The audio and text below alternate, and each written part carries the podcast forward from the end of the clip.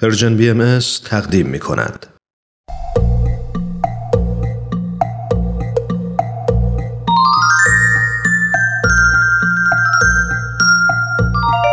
کودکان منادیان صلح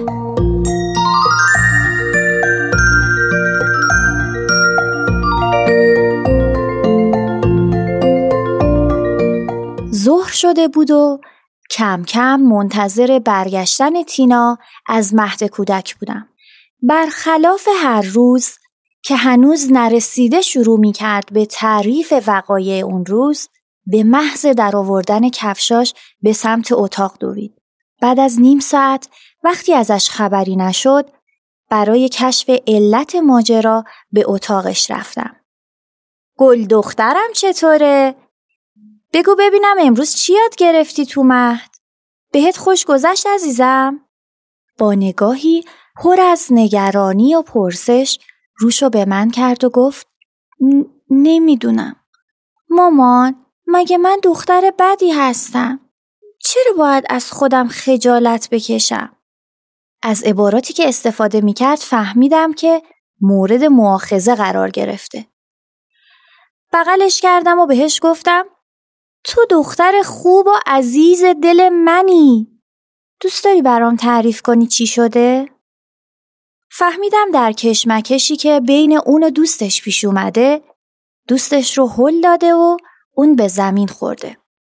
بعد هم مربی بهش گفته که دختر بدیه و باید از خودش خجالت بکشه. قلبم از شنیدن این داستان به درد اومد. آخه چطور با زدن این برچسب ها توقع انجام رفتارهای درست و تصمیمات صحیح رو از بچه ها داریم؟ سعی کردم ذهن و فکرم رو جمع و جور کنم تا جواب مناسب و راهگشایی بهش بدم.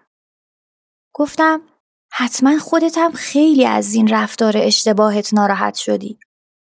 ولی این اصلا معنیش این نیستش که دختر بدی هستی و باید از خودت خجالت بکشی.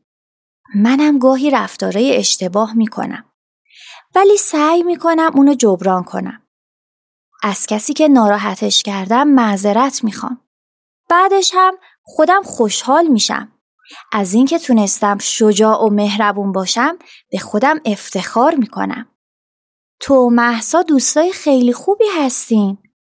من مطمئنم که وقتی فردا براش توضیح بدی که بابت رفتاری که باهاش کردی ناراحتی و با محبت باهاش حرف بزنی دوباره می‌تونید با هم دوست بشین و بازی کنین. در تمام مدتی که حرف می‌زدم با اون چشای قلمبه و سیاهش به من خیره شده بود. تا بلکه راهی برای امیدواری و رهایی از حس بدی که بهش تزریق شده بود پیدا کنه. خنده ریزی کرد و گفت مامان قرار بود امروز برام ماکارونی درست کنی یا؟ با هم به طرف آشپزخونه به راه افتادیم.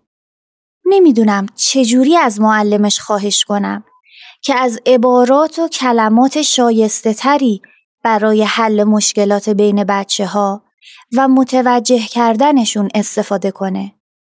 کمتر به وجود لطیفشون برچسب بزنه و فقط کارهاشون رو قضاوت کنه و بابت اونها ازشون توضیح بخواد.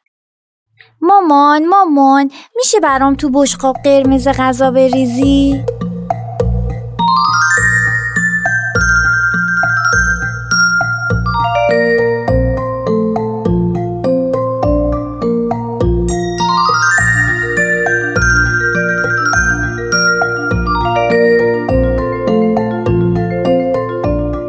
امروزه یکی از مفاهیمی که زیاد مورد استفاده قرار می‌گیره مفهوم عزت نفس هست.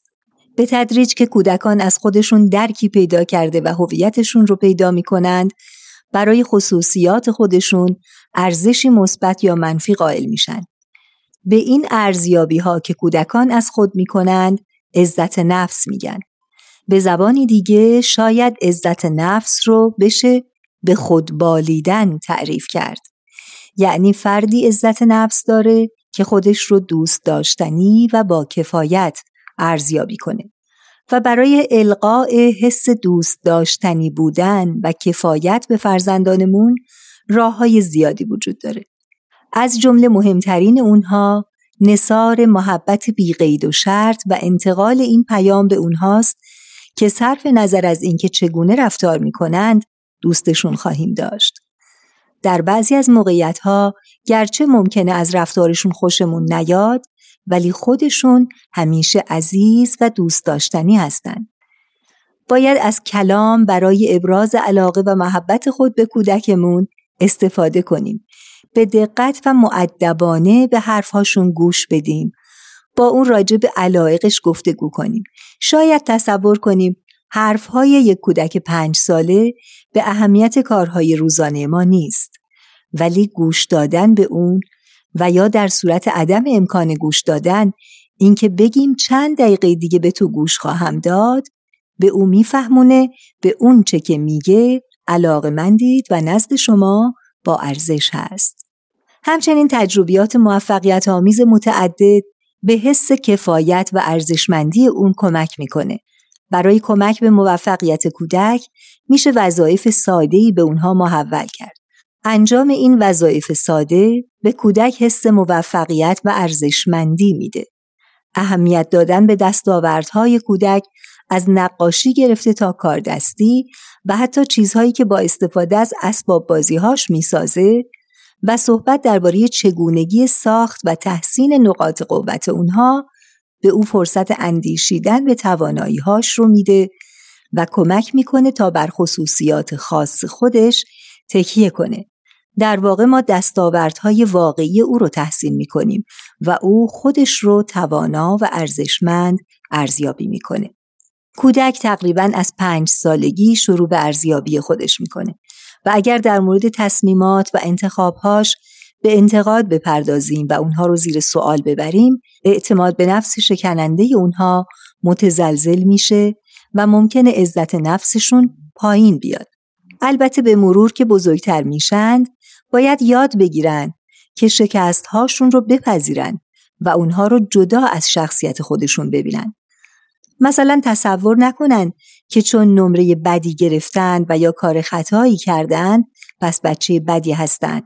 باید درک کنند که اونها همون کودک خوب قبل هستند که اشتباه کردند و می‌تونن مسئولیت خطای خودشون رو بپذیرند و در صدد جبران اون بر بیان.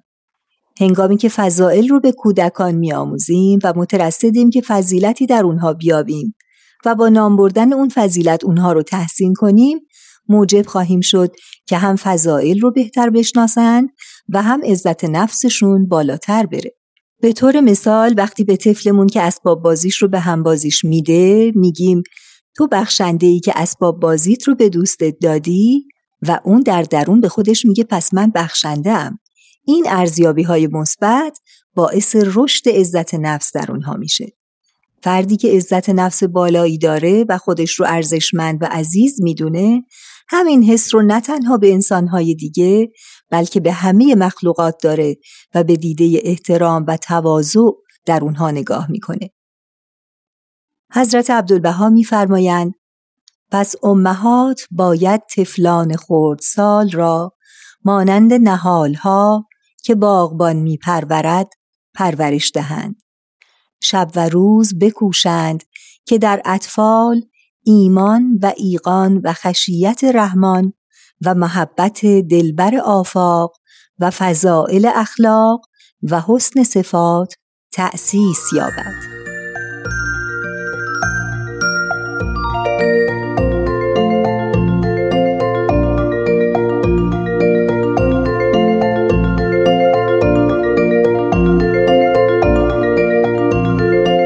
شده در پرژن BMS